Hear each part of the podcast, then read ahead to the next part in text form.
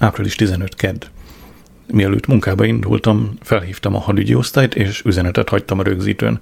Megkérdeztem, megkapta-e Mr. Hoon a Glenn Botmall közlegénnyel kapcsolatos levelemet. 6 órakor a mai közép-angliai híradóban bemutattak engem, amint odébb tolom az virágait.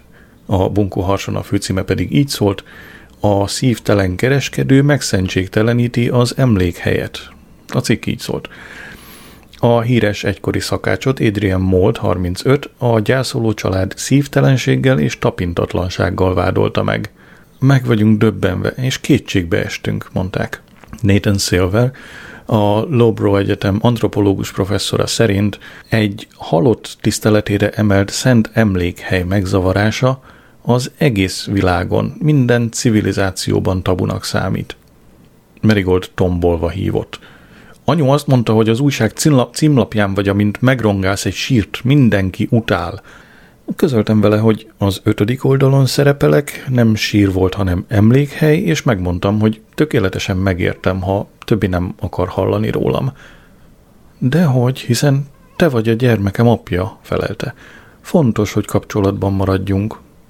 Michael Flowers is a telefonhoz jött, és megkért, hogy vigyem ki Marigoldot és Nettát a Birminghami reptérre. A gépük holnap reggel 6 óra 10-kor indul, úgyhogy hajnal 4-re legyél itt, utasított. Hallottam magam, amint beleegyezem. Április 16 szerda, háromkor keltem. Letusoltam, felöltöztem, félrerúgtam Gilgudot a parkolóra nyíló, nyíló ajtóból, beszálltam a kocsiba, és kihajtottam Bibi on the Wall-ba. Kisebb bőrönd hegy várt a Flowers ház ajtajában, amit begyömöszöltem a csomagtartóba. Ezután feltűnt Marigold, Michael Flowers támogatta, aki még mindig skót mintás köntösében volt. Marigold Birkenstock szandált és valami munkás ruhás, ruhára emlékeztető cuccot viselt, amit kismama nadrágnak néztem. Netta is hasonlóan öltözött. Útban a reptérre Netta és Marigold egyfolytában arról beszélgetett, mennyire igazságtalan, hogy a nőknek kilenc hónapon keresztül magukban kell hordaniuk a gyereket. Azután megvitatták, mi legyen a gyerek neve, és arra jutottak, hogy a berkenye mindkét nemhez illik. Engem meg sem kérdeztek. Netta felvetette, hogy ajánlatos lenne Merigoldot tolókocsiban vinni a repülőig. Miközben ezt intéztük, a jegykezelő a biztosítással kapcsolatos megfontolásból megkérdezte, mi a baj Merigolddal. Őszintén megmondtam, hogy fogalmam sincs. Figyeltem a gépüket, amint végiggorul a kifutón, és a levegőbe emelkedett. Hirtelen sokkal jobb kedvem lett, és hazafelé a visszapillantó tükörben tíz évvel fiatalabbnak láttam magam. Életemben először elszállt minden félelmem, és 110 km per órával hajtottam végig az M6-oson, a belső sávban. Később, a délelőtt folyamán megismerkedhettek Bernard Hopkins-szal, kik? Az van ideő, hogy megismerkedhettek, mindegy. Magas és görnyett, tojás alakú feje van, néhány élettelen, fekete hajpamacsal. Az arcán kidagadtak a hajszálerek, és úgy tűnt, némelyik bármelyik percben szétpukkalhat. Látszólag bosszantja az élet. Kisé részegnek látszott, és cigarettát szívott. Mr. Carton Hayes normális esetben megtiltja a vásárlótérben a dohányzást, de Hopkins úgy tűnik bármit megengedhet magának – Alig, hanem ő a leggorombább ember, akivel életemben találkoztam. Amikor bemutattak egymásnak, azt mondta, lányos arcod van, buzi vagy? Mr. Carton Hayes a világ legnagyobb gentlemanje, szemmel láthatólag jót mulat Hopkinson, mint ahogy egy enyhén lestrapált szülő nézné koravén csecsemőnyét. Én viszont legszívesebben felrúgtam volna. Ugyanakkor érti a dolgát és imádja a könyveket – csak nem elérvezett a gyönyörűségtől, amikor megtalálta Boswell, Boswell Samuel Jackson élete című háromkötetes munkájának első amerikai kiadását az Andrews and Blake gondozásában 1807-ből. Ezt nézd meg, úgy agyú, tartotta elém. Ilyet nem kapni a sarki zöldségesnél. Végig simította a köteteket, és azt mormolta, valódi, aranyozott, marokkói mintás, bélyeges papír, Johnson portréjával, kihajtható illusztrációkkal. Olyan volt számomra, mint valami kántálás, pedig én igyekeztem otthon lenni a kortás könyvkereskedelmi zsargomban. Megkérdeztem, mennyire becsüli. Testvérek közt is eladnák érte a saját anyjukat a puskám. A felét se értettem annak, amit Bernard mond. Kérte, hogy igyak meg vele valamit az ebédidőben, így elmentünk a sarki kutya és kacsába. Kővédermet, amikor buborékmentes ásványvizet rendeltem. Akkor minek jöttél a kocsmába, apuskám? Miért nem maradtál a boltban, és dugtad a fejed egy hidegvizes csap alá? Azon kaptam magam, hogy egyre gyűrűdző adósságaimról panaszkodok Bernardnak. Azt mondta, Oxford, Oxfordi fiatal évei óta menekül a hitelezők elől. Április 17 csütörtök. Hopkinsnak a Mortimer hagyatékot kéne katalogizálnia, ami a hátsó helyiségben tornyosul, de állandóan kijön a boltba. Ma egy csinos medika jött be, és Gray anatómiáját kérte. Épp a meglévő három példányt mutattam neki, amikor felbukkan Bernard Hopkins, és kétkedésének adott hangot a doktornők hozzáértésével kapcsolatban. Egy orvos bigeny írta ki az idős édesanyámat, mesélte. A bigét túlságosan lefoglalta a rúzsa és az intim betétje ahhoz, hogy megfelelő orvosi ellátásban tudja részesíteni anyámat. A medikát nyilvánvalóan rosszul érintette ez a támadás a neme ellen, és üres kézzel távozott a boltból. Amikor ezt felrottam Hopkinsnak, azt mondta folytott hangon, az anyám egy szent volt. 96 éves koráig éltem vele együtt, és tudod, Adrian, kézzel mosta a zsebkendőimet, rózsavízzel öblítette őket, és élt vasalt rájuk. Minden nap kivett egyet a fiókjából, és bedugta a felöltőm mellény zsebébe, mielőtt munkába indultam. Elővett egy koszos papírzsebkendőt a nadrág zsebéből, és megtörölte a szemét, majd folytatta. 96 évesen is gyönyörű volt. Egyetlen ránc sem volt a szép arcán, az haja pedig éjfekete volt. Éjfekete. 96 évesen. Bernard maga ideol, idealizálja az édesanyját. Nyilvánvaló, hogy a háta mögött festette a haját. Ettől a kijelentésemtől dürohamot kapott, és amikor Mr. Carton Hayes kijött a hátsó irodából, hogy megnézze, mi ez az ordibálás, Bernard azzal vádolt, hogy lekurváztam az anyját. Megmondtam Mr. Carton Hayesnek, hogy én csak felvetettem, a drága mama alig, ha nem festette a haját. Á, a híres fekete haj, mondta a főnököm. Felhúzta az egyik szemöldökét, de többet nem szólt. Miért vannak úgy oda az öreg emberek a textil zsebkendőkért? Április 18 péntek, nagy péntek, munkaszüneti nap Angliában, Kanadában és Ausztráliában. Glenn ma 18 éves. Nagyon remélem nem küldik ki Irakba. Nem bírnák ki az idegeim az örökös aggódást, hogy hol van és mit csinál. Egészen mostanáig egyetlen iraki sem szórt virágszírmot a koalíciós erők tankjai elé. Ellenkezőleg mindenütt rabolnak, fosztogatnak, és szembeszállnak velünk – Mr. Blair felszabadító akciója a szemükben megszállás. Április 19 szombat, húsvét szombat. Az emlékhelyjel kapcsolatos rossz sajtom kihatott a bolt látogatottságára. Anyám szerint véghez kellene vinnem valami jó cselekedetet. Ivánnál nemrég epilepsziát állító, állapítottak meg.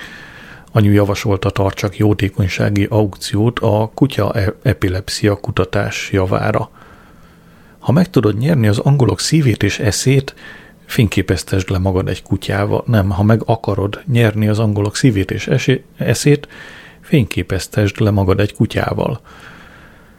Hát mentem Nigelhez, és megkérdeztem, lefényképeztethetném-e magam a vakkutyájával, Grahammel. Graham nem vak, mérgeskedett Nigel. Mi a francot kezdenék egy vakkutyával? Graham vak vezető kutya és nem, nem használhatod ki a nyavajás imidzset kedvéért. Nem is bánom. Graham nem valami vonzó kutya. Előtte sosem láttam kancsal, tömzsilábú Golden Retrievert. Nigel azt mondta, Graham az egyetlen élőlény, akit valaha igazán szeretett. Április 20 vasárnap, húsvét vasárnap. Ma reggel bedöglött a házi mozim, így nem követhetem szemmel a háború alakulását éhezem minden hírmorzsára és képre. Múlt éjjel azt hittem, Glent látom az egyik páncélozott járművön, de lehet, hogy tévedtem. Felhívtam Ace Combine Henderson-t, és megkérdeztem, vállal a telefonos tanácsadást. Felajánlotta, hogy átjön.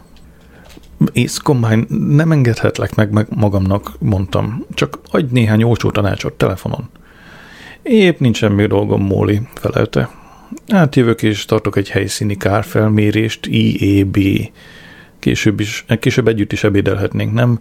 A golfklubomban isteni sült adnak.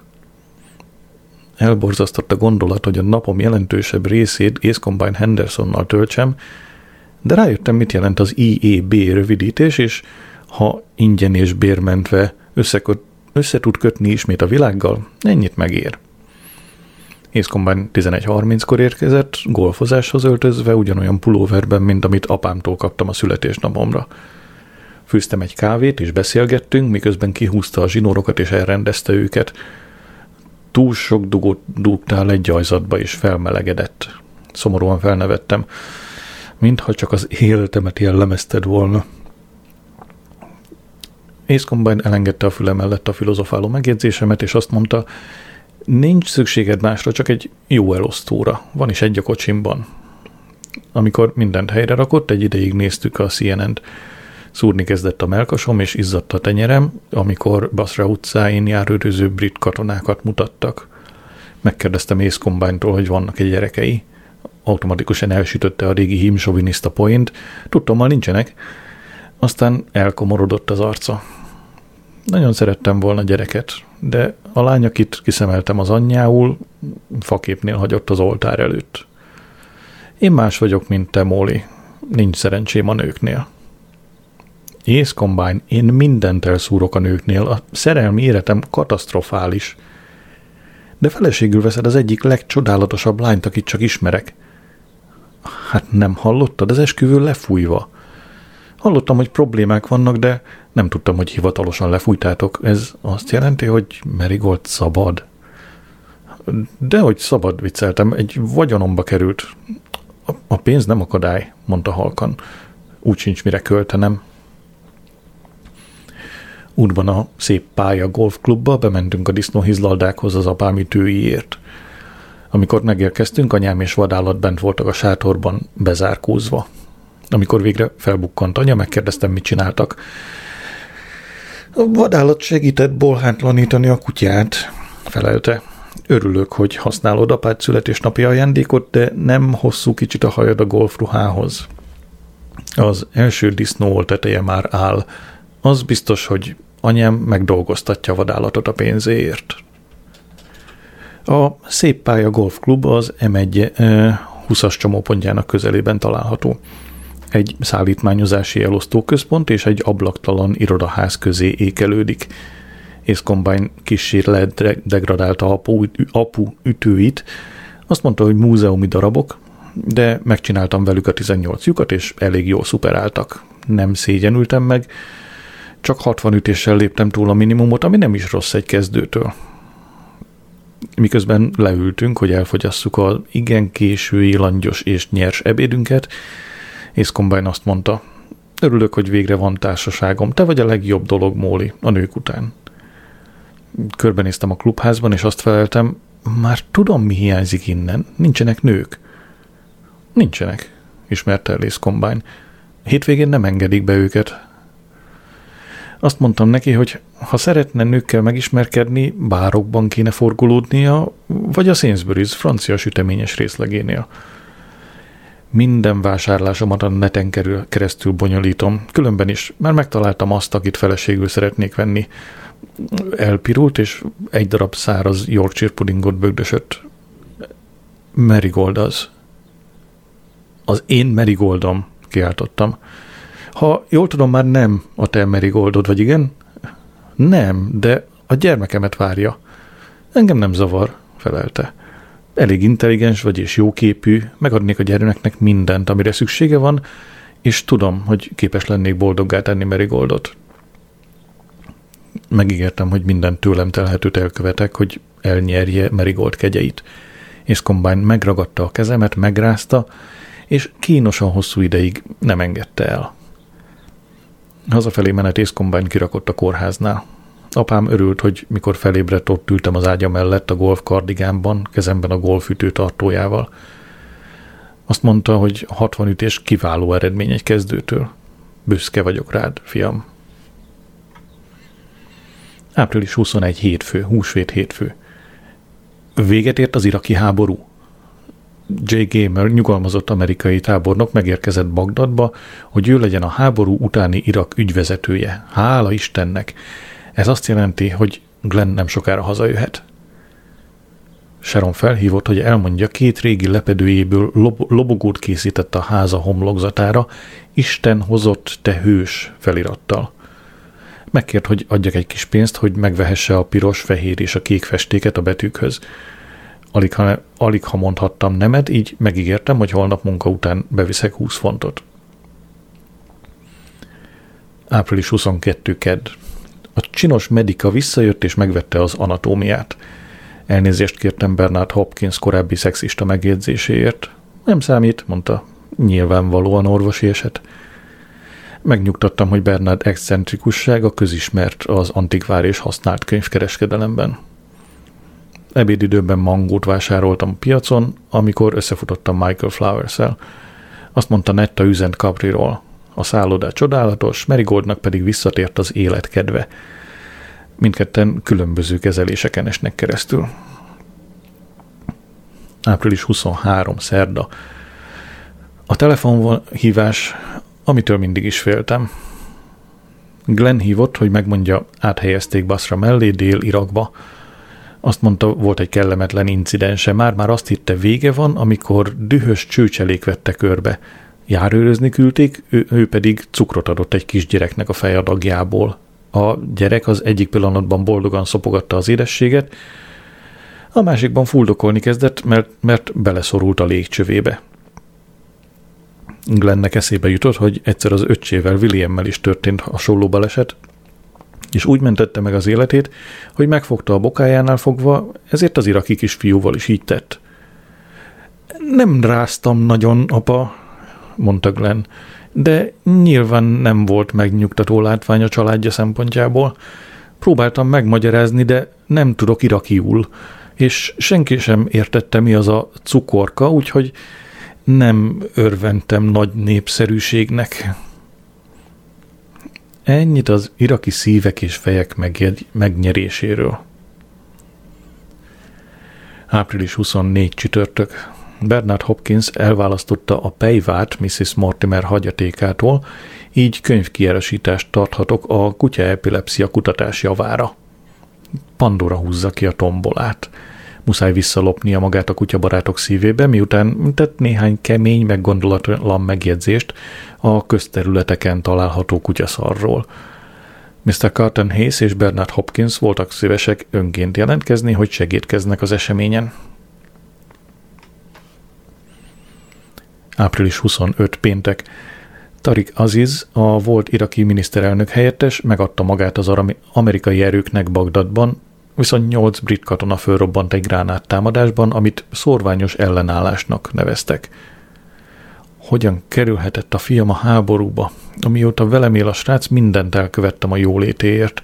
Ügyeltem az étrendjére, hogy vegyen fel trikót télen, és hogy vegye be a szénanátha elleni gyógyszert, amikor magas volt a pollenszint. Aludni sem bírtam az aggodalomtól, amikor péntek esténként elkezdett eljárni a városba, és nem jött haza az utolsó busszal. Valahányszor elment hazúról, figyelmeztettem, hogy zebren menjen át az úttesten, és kerülje a szemkontaktust részeg idegenekkel. Most pedig Irakban van, nélkülem, és nem tehetek érte semmit. Április 26 szombat. Kivágtam egy cikket a Guardianből, és elküldtem Mr. Blairnek segíthet megvédeni magát a, kritikusokkal, a kritikusok szemében. Ha majd megkérdik, hol vannak a tömegpusztító fegyverek, Mr. Dr. Popper, a neves filozófus szerint akármennyi fehér hattyút is látunk, az nem bizonyítja, hogy minden hattyú fehér. Ám egyetlen fekete hattyú is elég, hogy megcáfolja. Elképzeltem, hogy Mr. Blair felhasználja ezt az idézetet valamelyik tévé nyilatkozatában – majdnem annyiszor szerepel a tévében, mint az időjárás jelentés. Combine Henderson tanácsára rendeltem egy csúcs modern hűtőszekrényt komputerizált, és figyelmeztet, amikor a benne lévő étel közeledik a szavatosságának lejártához. utálom, hogy mikor kinyitom a mostani hűtőmet, csupa lejárt szavatosságú kaját találok benne. Április 27 vasárnap. A jótékonysági könyvvásárt eredetileg a bolt előtt a járdán szerettem volna megrendezni kecskelábú asztalok és a Glen Carroll kicucából kölcsönvett mikrofon segítségével, de az időjárás ellenem dolgozott. Miután órákig hajkuráztam a kutya epilepsia kutatás plakátokat a High Street-en, mert elfújta őket a szél, megadtam magam a sorsnak, és behurcoltam a könyveket meg az asztalokat a boltba. Ez a helyszínválasztás igen előnytelennek bizonyult, mivel úgy látszik, Kelet-Közép-Anglia összes epilepsziás kutyája megjelent gazdájával, és vad összecsapások alakultak ki, amiknek Bernard Hopkins vetett véget.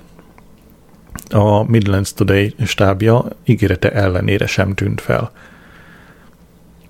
Ám amikor megérkezett Pandora, hogy szenvedélyes, álszent beszédet vágjon le a kutyák fontos szerepéről a brit társadalomban, és hogy a kormány mennyire támogatja a kutyákkal kapcsolatos kutatásokat, hozott magával egy dokumentumfilm kutat, nem kutató, hanem dokumentumfilm forgatócsoportot. Tévésorozat készül róla, címe Pandora Braithwaite a közéletben, amely, hogy, hogy nem, épp egyszerre kerül adásba az önéletrajza megjelenésével valamikor júliusban. Gratuláltam neki, milyen fiatalosan néz ki a vörösbőr Prada Jackie-ben és a ráfa, rászabott farmerban és magas sarkú csizmában. A botox teszi, sukta. A pártban mindenki csinálja. Megkérdeztem, hogy Mr. Blair is átesette a műtétmentes procedúrán. Még nem, felelte, de neked nem tűnt fel, hogy Gordon milyen fiatalos és fit mostanában? A bunkó híradó küldött egy riportert és egy fotóst, de nem voltak hajlandók lefényképezni vagy leírni bármit, amit mondok. Helyette Pandorát fotózták az epilepsziás kutya, kutyák gyűrűjében. A könyvvásár PR szempontból teljes csőd volt, bár 369 font 71 penny bevételre tettünk szert. Ebből levonandó 3 font 19 penny a tisztítószerekre, amit vásárolnom kellett, hogy feltakarítsak a kutyák után – Megkérdeztem Pandurát, volna-e kedve enni egyet Wongnál, de azt felelte találkozója van a mecset öregeivel, aztán rögtön vissza kell térnie, térnie Londonba. De nem is baj, mert felhívott anyám, hogy apát kiengedték a kórházból, úgyhogy menjek érte és vigyem ki a disznóhizlaldákhoz. Bár nem vagyok orvos, de szerintem korai volt kiengedni az apámat. Jóformán állni sem tud segítség nélkül – Miután egy órát vártunk a betegszállítóra, hogy hozzon egy tolókocsit, elvesztettem a türelmemet, és kölcsönvettem egy előzékeny látogató kerekesszékét. Erős szél fújt odakint, úgyhogy levettem a kabátomat, és apára terítettem, aztán betettem a kocsiba. De amikor már bent ült és rágyújtott, visszatoltam a tolókocsit a korterembe. Szörnyű, mennyire uniformizálták apa gondolkodását. Útban a disznóhizlaltákhoz megnézte az óráját, Öt óra, mindjárt körbejárnak a vacsorával. Iván majd begolyózott az örömtől, amikor meglátta, hogy apát áttol, áttámogatom a földeken, és csaholva szaladt elénk. Anyám tiszta ágyneműt húzott fel a lakóautóban apa ágyára. Apám lefeküdt, és azonnal elaludt. Április 28 hétfő.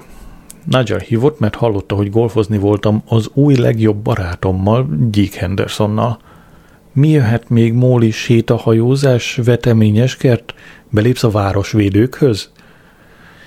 Megkérdeztem, hozzájárult-e a Vakok Intézete, hogy végleg nála maradjon Graham. Azt mondta, Graham a maradás mellett voksolt. Nigel, tudom, hogy Graham okos, de még ő sem tud beszélni. Azt te csak hiszed, mondta, és lerakta a telefont. Április 29 kedd. Marigold túl beteg ahhoz, hogy utazzon, ezért kénytelen még két hetet kaprin maradni. A gyakornokkölyök újabb levelet hozott Michael Flowers-tól. Től. Kedves Adrian, sajnos szegény Marigold megbetegedett, túl erőltette magát városnézés közben. Ő és édesanyja kénytelenek tovább maradni a szállodában. Biztos vagyok benne, hogy téged leginkább, legalább annyira aggaszt ez a hír, mint engem, és belátod, hogy szegény lánynak maradnia kell, amíg nem érez elég erőt, hogy visszatérjen Angliába. Úgy vélem ezer font a részedről elegendő lenne. Béke veled, MF. Azonnal felhívtam Ace és tájékoztattam a legújabb fejleményekről Merigolddal kapcsolatban.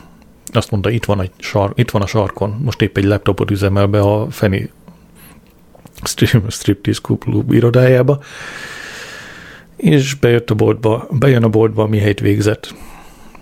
El kell ismernem, hogy Ace Combine nagyon ért a technikához.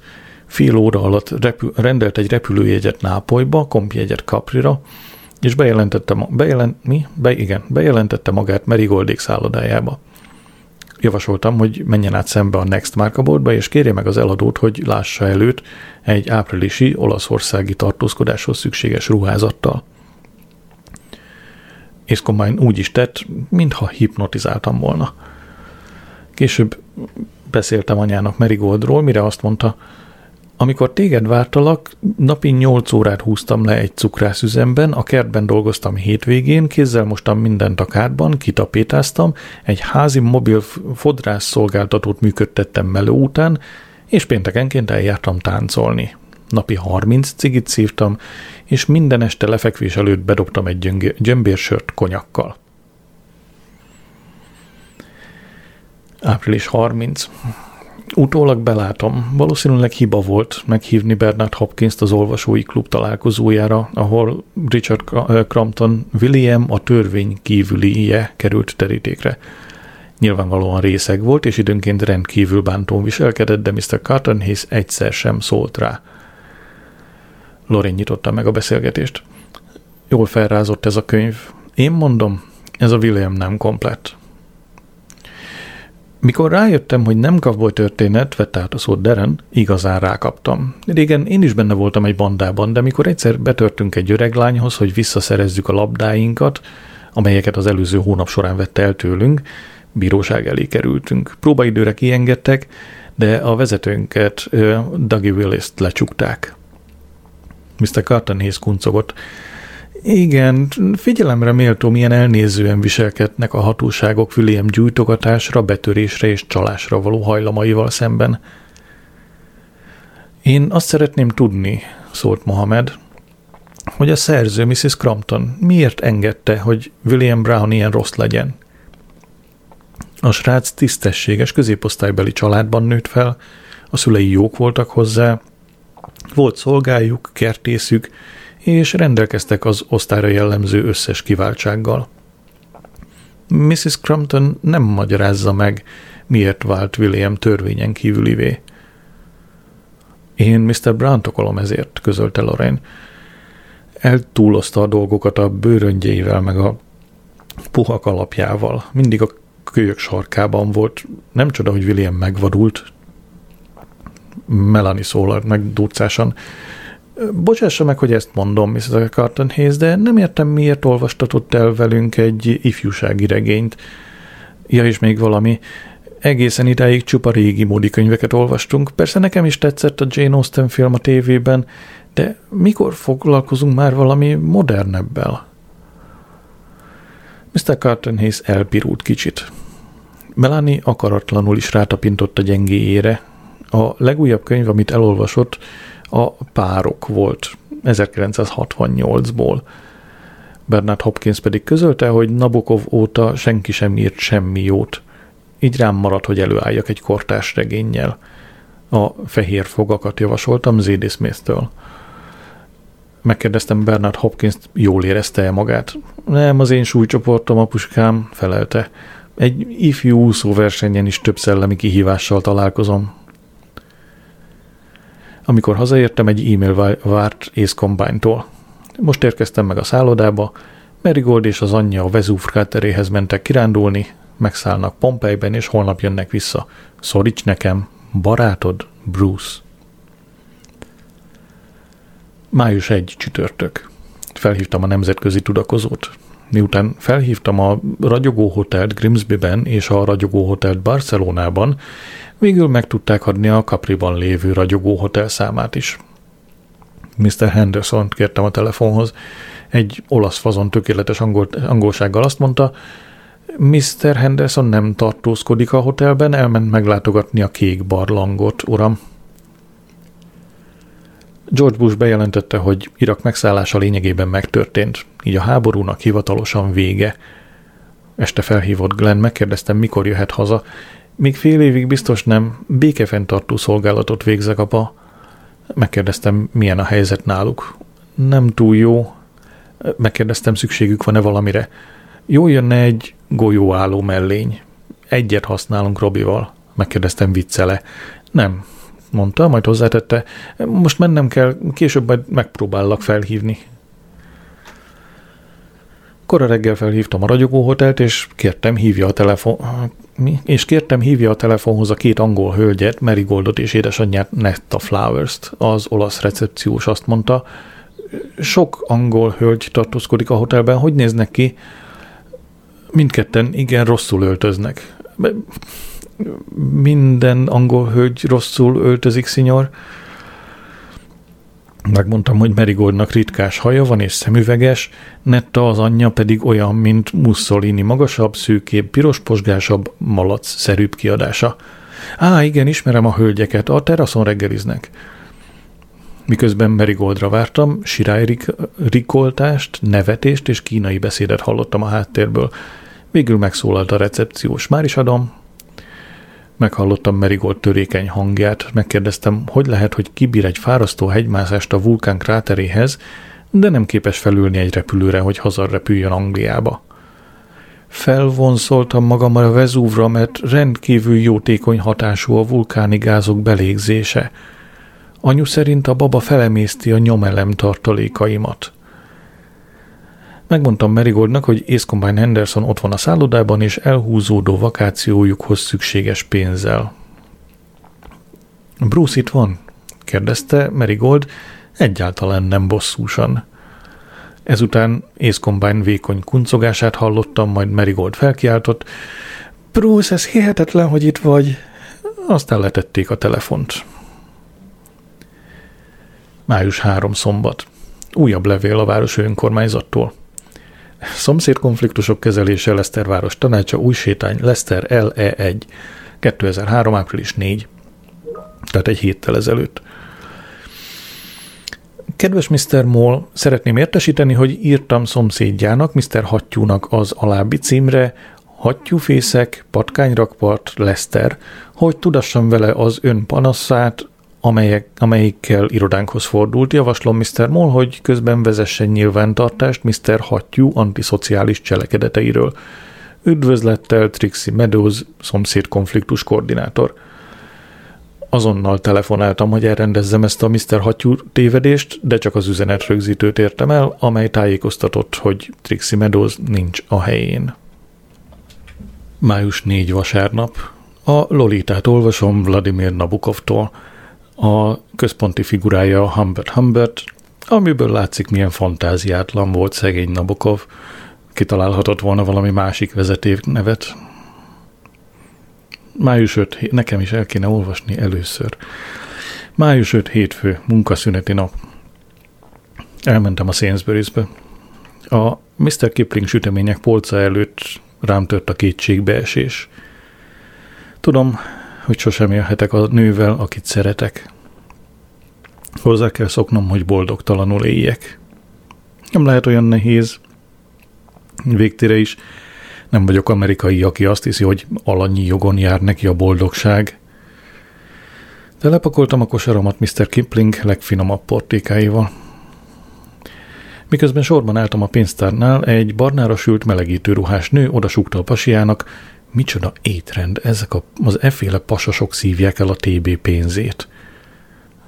Jól hallottam, mert testem minden idegszála és érzékszerve pattanásig feszült. Az ideg végződéseim olyan érzékenyek, hogy már fáj. Lehet, hogy bujkál bennem az influenza. Május 6 kedd. Mikor hazaértem, már itt vártak a hitelkártya számlák. Túl depressziós voltam ahhoz, hogy kinyissam őket, Beletettem mindet a konyhaszekrény fiókba, abba, amelyiket soha nem ítok ki. Május 7 szerda. Amikor hazaértem, találtam egy cédulát az ajtóm alatt bedugva. Ez állt rajta. Kérem, hívjon fel, Áron vízissza, körzeti megbízott. Felhívtam a cédulán megadott számot, mire vízissza hangpostája jelentkezett. Egy gyászos hang közölte, A hivatal szerdán, csütörtökön és pénteken délelőtt 9-től délután 5-ig, hétfőn és pénteken pedig délután 1-től 3-ig tart nyitva, hétvégén a munkaszüneti napokon zárva. Ha beszélni szeretne velem, kérem hagyjon rövid üzenetet, adja meg a nevét és a telefonszámot, és mihelyt lehet, tudom, visszahívom, bár egyéb elfoglaltságaim miatt előfordulhat némi késedelem.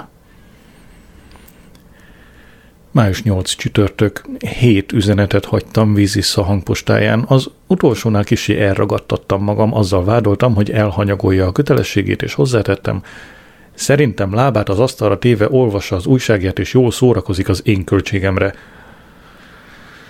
Most már bánom, hogy elvesztettem a fejem, és várom, mikor dörömbölnek az ajtómon. Május 9 péntek. Észkombány hívott, a hangja merő boldogság. Azt mondta, remekül kijön Merigoldal és az anyjával, és csodálatosan egy hullám hosszon vannak. Merigold lélegzetelállítóan gyönyörű, és tegnap este táncoltak a teraszon a Love is a Many Splendid Thing című romantikus számra, amit Antonio az egyik pincérük énekelt. Tudod, mi következik?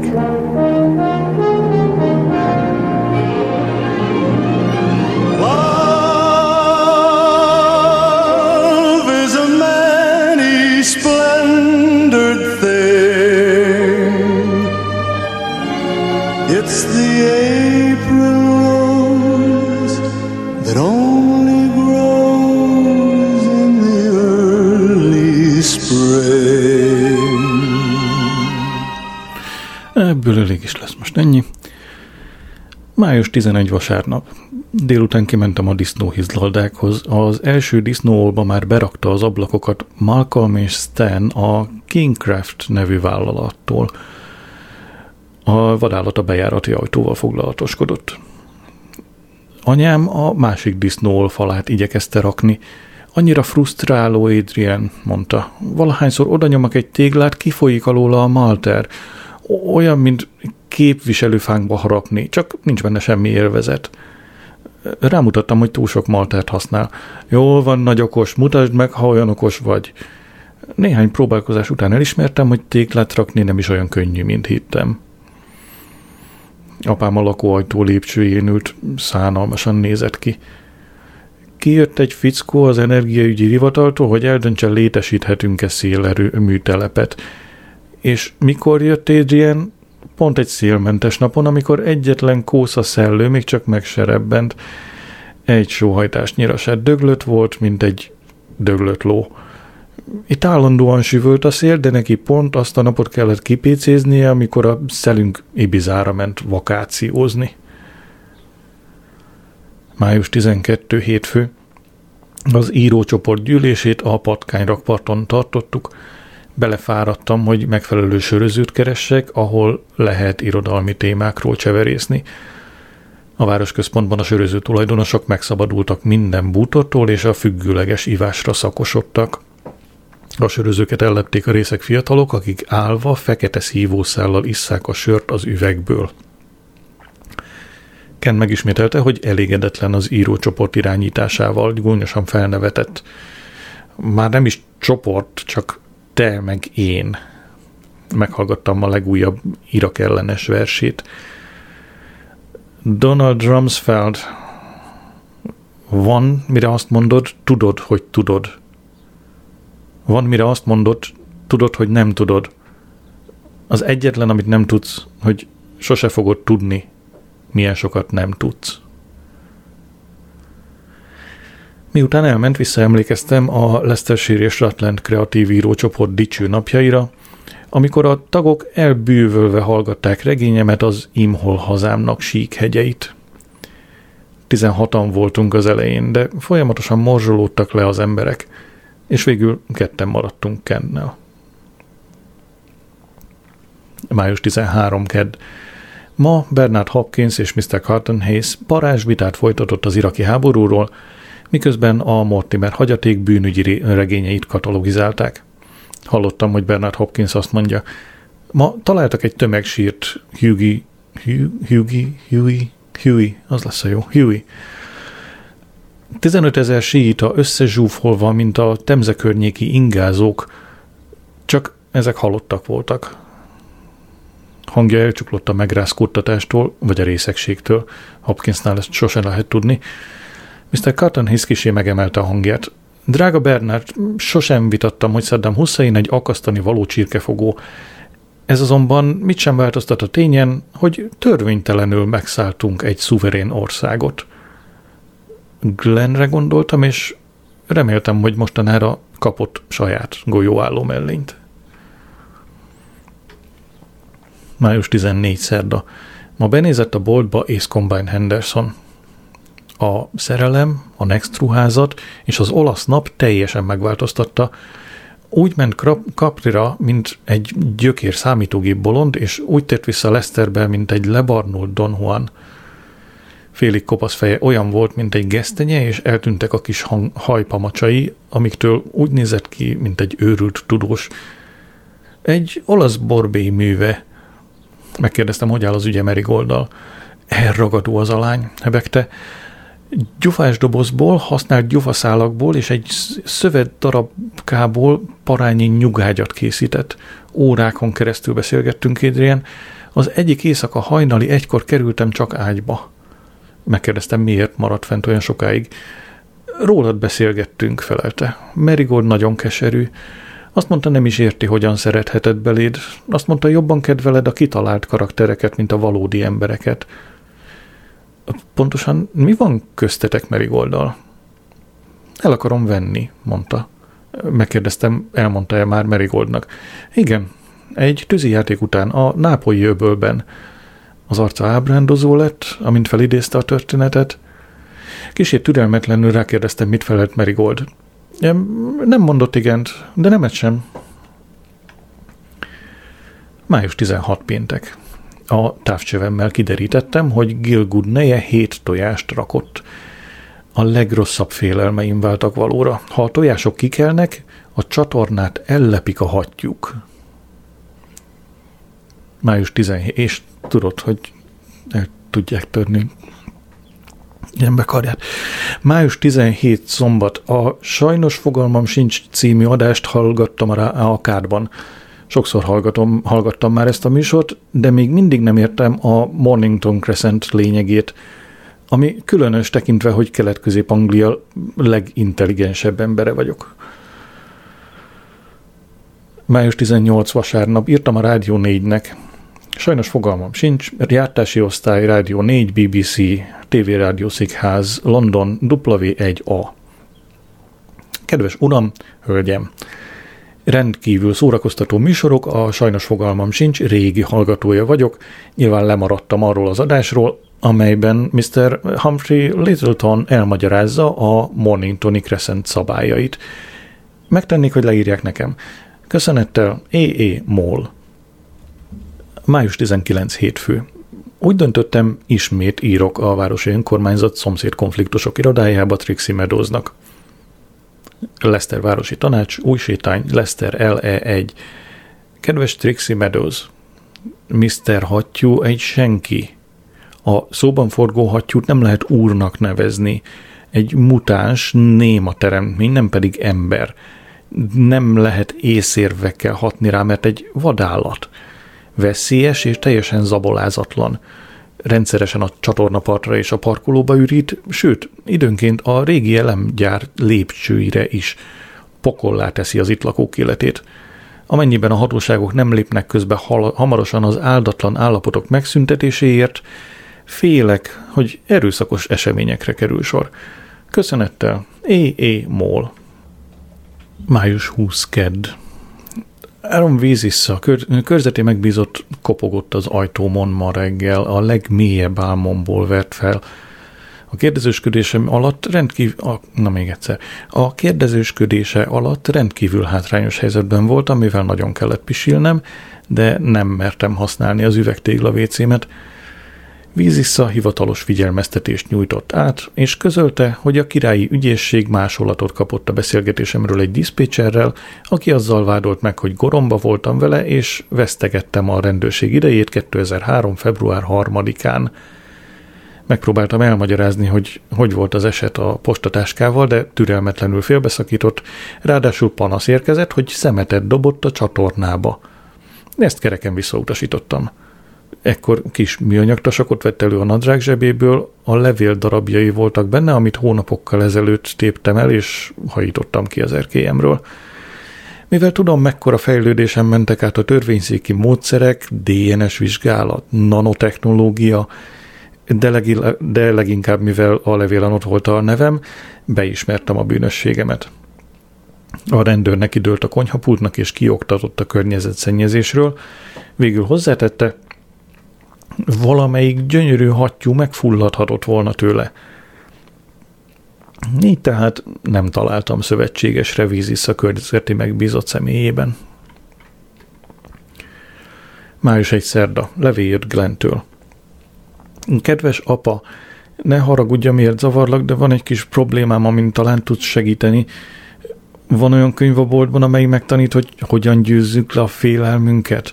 Félek, valahányszor kimegyek Basztrába járőrözni. Néha annyival maga, annyira magával ragad, hogy reszketek. Azt hiszem, még nem vették észre, úgyhogy nem kerülhetek bajban miatta, vagy ilyesmi, csak félek, hogyha valami balhéba keverednék, cserben hagynám a fiúkat. Apa, én legszívesebben elfutnék, amikor az emberek köveket és molotov koktélokat kezdenek dobálni. Ha van ilyen könyv, megtaníthatna, hogy ne rettegjek attól, hogy ellövik a golyóimat, mint az egyik ilyen kis rácét a múltkor. Vagy amikor az ellenőrző ponton voltunk, az emberek nem értik, miért kiabálunk nekik, és mi sem értjük, amit ők mondanak, úgyhogy mindenki dühös a másikra. Szóval, ha van ilyen könyvetek, kérlek küld el. Szeretettel, fiat Glenn. Utóirat, nem mondd meg anyunok, hogy félek. Mondd azt, hogy jól érzem magam, és lebarnultam. Május 22 csütörtök. Megmutattam Mr. Carton Hayesnek Glenn levelét, és bevallottam neki, hogy halára aggódom magamat, amiért nem képes kommunikálni az irakiakkal. Glenn nem tudja angolul megértetni magát, az, hogy nem ért szábul, az életébe kerülhet. Mi? Ah, tényleg ez van ideírva. Nem értem, mindegy. Ne aggódj, apuskám, mondta Bernard Hopkins. A rohadt török... Na, még egyszer. Ne aggódj, apuskám, mondta Bernard Hopkins. A rohadt törölköző fejűek értenek majd a fegyverropogásból. Mr. Carton Hayes hátra hogy katalogizáljon egy láda papírkötésű diákkönyvtári kötetet, amit egy akción vásároltunk. A főnököm elmesélte, hogy a második világháború alatt kapott egy kártyát, aminek az egyik felén német, a másikon angol mondatok szerepelnek. Mivel tudom, hogy egyiptológusnak tanult és beszél arabul, megkérdeztem, hogy, megkértem, hogy készítsen ilyen, ilyeneket Glenn számára. Együtt írtuk meg a kártyákat, némi töprengés után el is készültek. Egy. Kérem szálljon ki az autóból. Kettő. Tartsa fel a kezét. Három. Kérem nyissa ki a csomagtartót. Négy. Kérem ne dobáljon köveket. Öt. Kérem ne bántson, még csak 18 éves vagyok. 6. Felszabadító vagyok, nem megszálló. 7. Köszönöm az együttműködését. Sokat vitatkoztunk a hatos pontról, de Mr. Carton hészel végül megegyeztünk, hogy van különbség. Május 23 péntek. Kedves Glenn, mellékelten küldöm a Hogyan uralkodjunk félelmünkön című könyvet, nekem segített az M6-os fóbiám feldolgozásában. Próbálj mérjen lélegezni, amikor elhagyod a laktanyát. Ha baj van, mindig többet ér egy higgadt agy próbálja szép időkre gondolni. Emlékszel arra a vasárnap délutánra a Rampat teraszon, amikor 13 éves voltál és megvertél Monopoliban?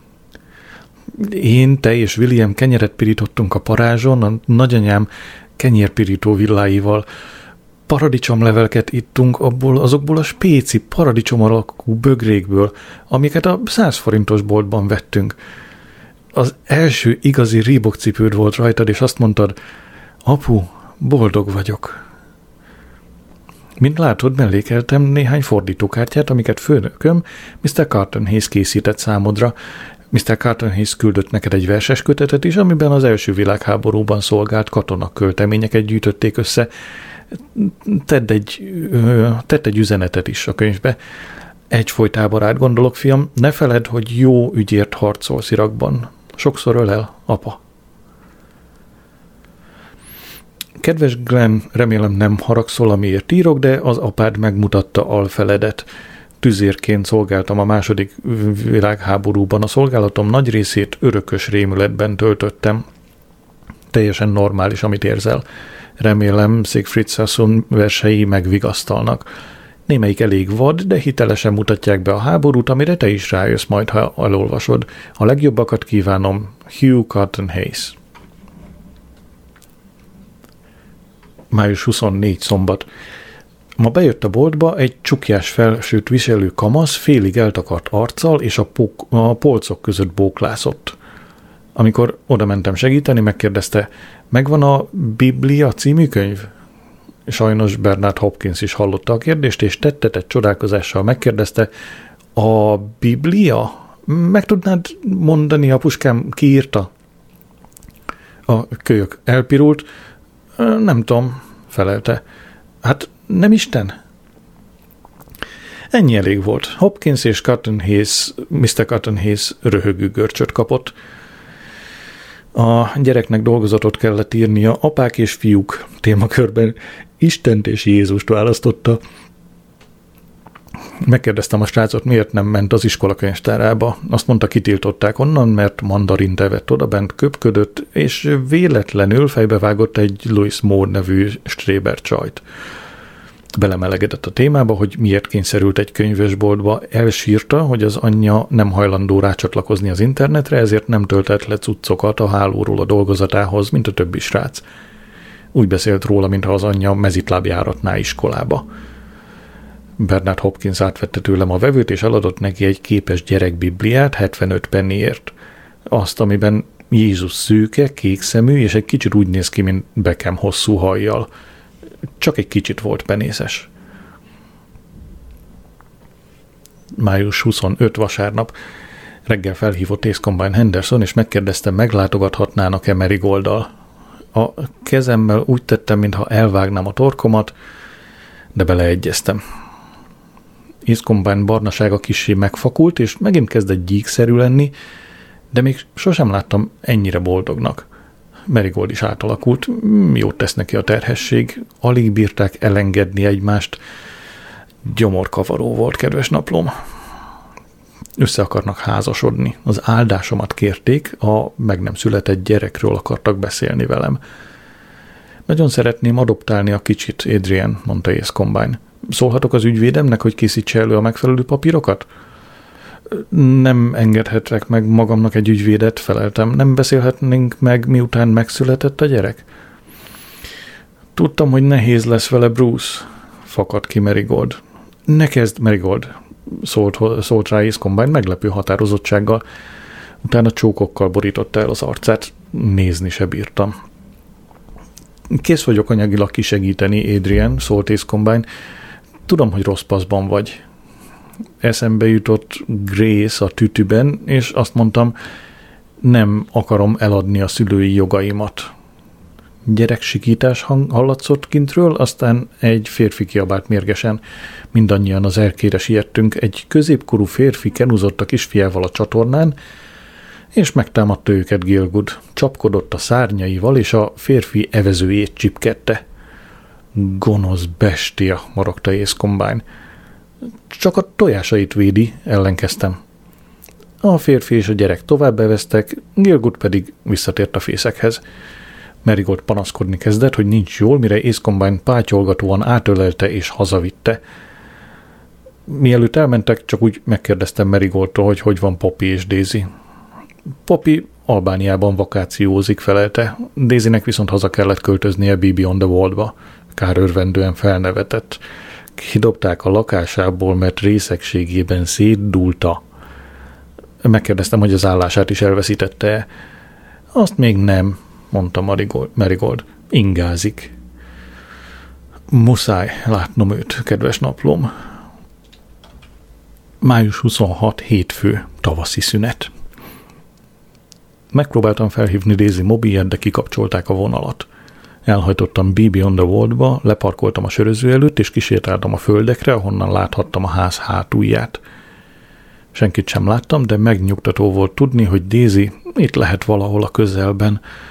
Több mint egy órán keresztül ültem ott, hátamat egy fának támasztva. Nem volt nálam semmi olvasnivaló, és nem volt egyéb dolgom, mint nézni az égen úszó felhőket, hallgatni a madárdalt és figyelni a fűz, fűben iparkodó rovarokat. Miközben visszasétáltam a kocsihoz, magamban megfogadtam, hogy visszaszerzem Dézit, feleségül veszem, és gyermekeink is lesznek. Május 27. Kedd. Levél jött Trixie Meadows-tól. Szomszéd konfliktusok kezelése, Leszter város tanácsa, új sétány Leszter LE1, 2003. május 27. Kedves Mr. Moll, rendkívül bántónak találtam a levele hangnemét. Hattyú úrnak nyilvánvalóan segítségre van szüksége, nem pedig arra, hogy belerúgjanak. Azt írja, hogy Hattyú úr néma. Kapcsolatba kellene lépnie a Leszteri Királyi Kórház beszédterápiás osztályával, és vajon tud-e róla, hogy a szociális intézmények tudnak segíteni az inkontinenciájában is? Talán a hattyú úr egészségügyi problémái állnak antiszociális viselkedése hátterében is. Még mindig úgy vélem, hogy a személyes megbeszélés és eszmecsere az üdvözítő megoldás. Az, hogy hattyú úrat teremtménynek és vadállatnak nevezi, további erőszakkal fenyeget, csak arra jó, hogy tovább mérgesítse a helyzetet. Üdvözlettel Trixie Meadows, szomszéd konfliktus koordinátor. Él 11.35. Daisy. Daisy. Daisy. Május 28. szerda. Bernard Hopkins nyitotta meg a Z.D. Smith könyve a fehér fogak megvitatását. Igen vontatottan beszélt. Nem is rossz egy bigétől, de Zalman jobban megírná. Ön a keresztnevén beszél Mr. Rushdie-ról, Mr. Hopkins, szóltam közbe, talán ismeri? Hopkins megütögette az óra szélét, és azt mondta, a vendégem volt, amikor az alkaida elől bujkált. Ön összekeveri a fundamentalistákat a terrorszervezettel, méltatlankodott Mohamed. Mindegy kutya, apuskám. Egyáltalán ne, nem egy kutya, csattant fel Mohamed. Olyan távol vannak egymástól, mint ilyen Paisley tiszteletes attól a bostoni melegpüspöktől, pedig mindkét ipse kereszténynek vallja magát. Vicces könyv, mondta Lorraine Harris. Én is, nem, én is ismerek olyanokat, mint a könyv szereplői, majd megfájdult a hasam a nevetéstől. Derem bevallotta, hogy nem olvasta el, még mindig a lidérc fényjel küzd. Aztán elpanaszolta a csoportnak, hogy az állandó olvasás miatt konfliktusba került az asszonynal. Vásárolt egy könyves polcot a nappaliba, amihez át kellett rendeznie a lakásban a bútorokat, és a felesége berágott, mert túl messze került a tévé a konnektortól. Mr. Carton Hayes együttérzően bólogatott, pedig elképzelhetetlennek tartom, hogy hasonló kellemetlenségei legyenek. Megkértek, hogy válasszam ki a következő könyveket. Azt javasoltam, legyen Michael Moore-tól a Hülye fehér ember. Bernard Hopkins bepöccent és cirkuzódni kezdett. Bezek, ha én írnék egy könyvet Hülye fekete ember címen, dörögte, azonnal nekem esnének, hogy rasszista vagyok. Ha megengedik, szólt közben Mohamed, szerintem mindannyiunk javára szolgálna, ha elolvasnánk a Koránt. Kitűnő javaslat örvendezett Mr. Carton Hayes. Hazafelé néztem az összes menő kocsmába és presszóba, de Daisy nem volt egyikben sem. Este az ágyban elolvastam a Korán első néhány oldalát, valahogy közelebb vitt Glennhez. Május 30 péntek. Telefonált a Habitat igazgatója, hogy Bernard Hopkins egy kerti bútoron alszik. Átmentem érte és elhoztam. Mielőtt felébresztettem, vásároltam magamnak egy állítható lámpát. Ideje komolyan hozzáfognom az íráshoz. Ha nem szerezhetem vissza Dézit, legalább írok róla egy könyvet. Május 31 szombat. Daisy. Az ajtómban smink nélkül, kócos hajjal, de még így is gyönyörű, katonai nadrágot viselt és egy topot, amiből kilátszott a hasa. Ezt látnod kell, mondta. Bejött, és ideadott egy rózsaszín sejemkötésű, lelakatolható naplót. A címlapon ez állt, Marigold Flowers titkos naplója. Lapoz május 25-re, utasított Daisy. Engedelmeskedtem, és elolvastam Marigold visszafelé dőlő kézírását.